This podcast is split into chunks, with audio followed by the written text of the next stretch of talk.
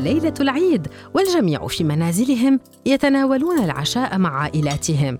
ها قد أتى وقت تفتيح الهدايا للأطفال وتحمست جنى وياسمين لرؤية ما أحضر لهما والديهما. هل هي تلك الدمية الكبيرة أم بيت الباربي الزهري الواسع؟ هيا أمي ساعديني في فتح هذه العلبة لأرى ما بداخلها. وعندما قامت الفتاتان بفتح الهدايا الخاصة بهما اكتشفتا بأن ما بداخل العلب ليس كما تمنيتا. ليست تلك الدمية ولم تحضر الأم بيت الباربي الواسع ذلك بل اختارت ألعابا أخرى لصغيرتيها اعتقادا منها بأنهما ستفرحان بها. حزنت جنى وياسمين وقضيتا الليل وهما يبكيان بسبب خيبة الأمل. اقترحت جنى على ياسمين بأن يهربا من المنزل بحثا عن بابا نويل لكي يعلماه بأنها ليست هذه الهدايا التي طلباها للعيد. وهكذا حصل. بعد أن تأكدت جنى بأن والديها قد غفيا خرجت برفقة أختها ياسمين بحثا عن سانتا.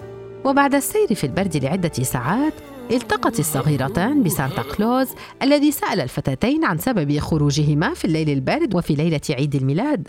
بكت ياسمين وأخبرت سانتا كلوز بأنها كانت تنتظر هدية جميلة لكن أمها أهدتها شيئا مختلفا تماما. ضحك سانتا كلوز وبدأ يشرح للفتاتين. يا صغيرتي انظرا معي إلى هذه المنازل حولنا. هناك في داخل كل بيت يوجد أولاد لا يحصلون على أي هدية فأنتما يا ياسمين وجنى لديكما والدين رائعين.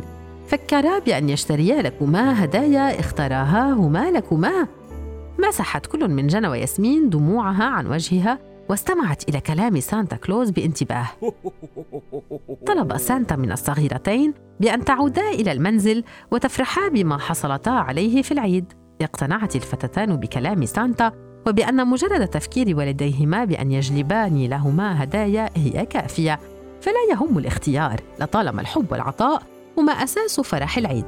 وبالفعل عادت ياسمين بصحبة جنى إلى المنزل وعندما حل الصباح المبكر استفاقتا متحمستين لشكر والديهما على الهدايا ولإخبارهما كم تشعران بالامتنان لأنهما حصلتا على هدايا. رأى سانتا كلوز من النافذة بأن جنى وياسمين امتثلتا لنصيحته لذا أحضر لهما الهدايا التي رغبتا بها. ووضعها تحت شجرة العيد الخاصة بالعائلة. فوجدتها ياسمين وبدأت تلعب بها مع جنى.